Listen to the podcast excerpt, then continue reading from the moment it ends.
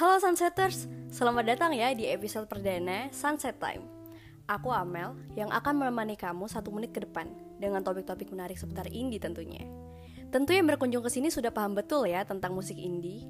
Dan kali ini aku akan bahas seputar latar belakang salah satu aktris indie. Dia adalah Danila Riyadi.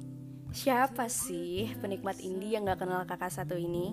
Anak bungsu kelahiran 90-an dari Jakarta yang punya suara khas banget kalau didengerin sekali aja, bikin ketagihan. Ia memulai karir di 2013 dan merilis album debutnya pada 2014 berjudul Telisik. Kalian tahu nggak sih, dari keluarganya tidak ada satupun yang beraliran indie. Justru ibunya adalah penyanyi jazz. Ia sendiri tidak mengambil pendidikan khusus tentang musik. Menarik ya latar belakang Danila Riyadi. Ketemu lagi minggu depan sama Amel. Bye-bye.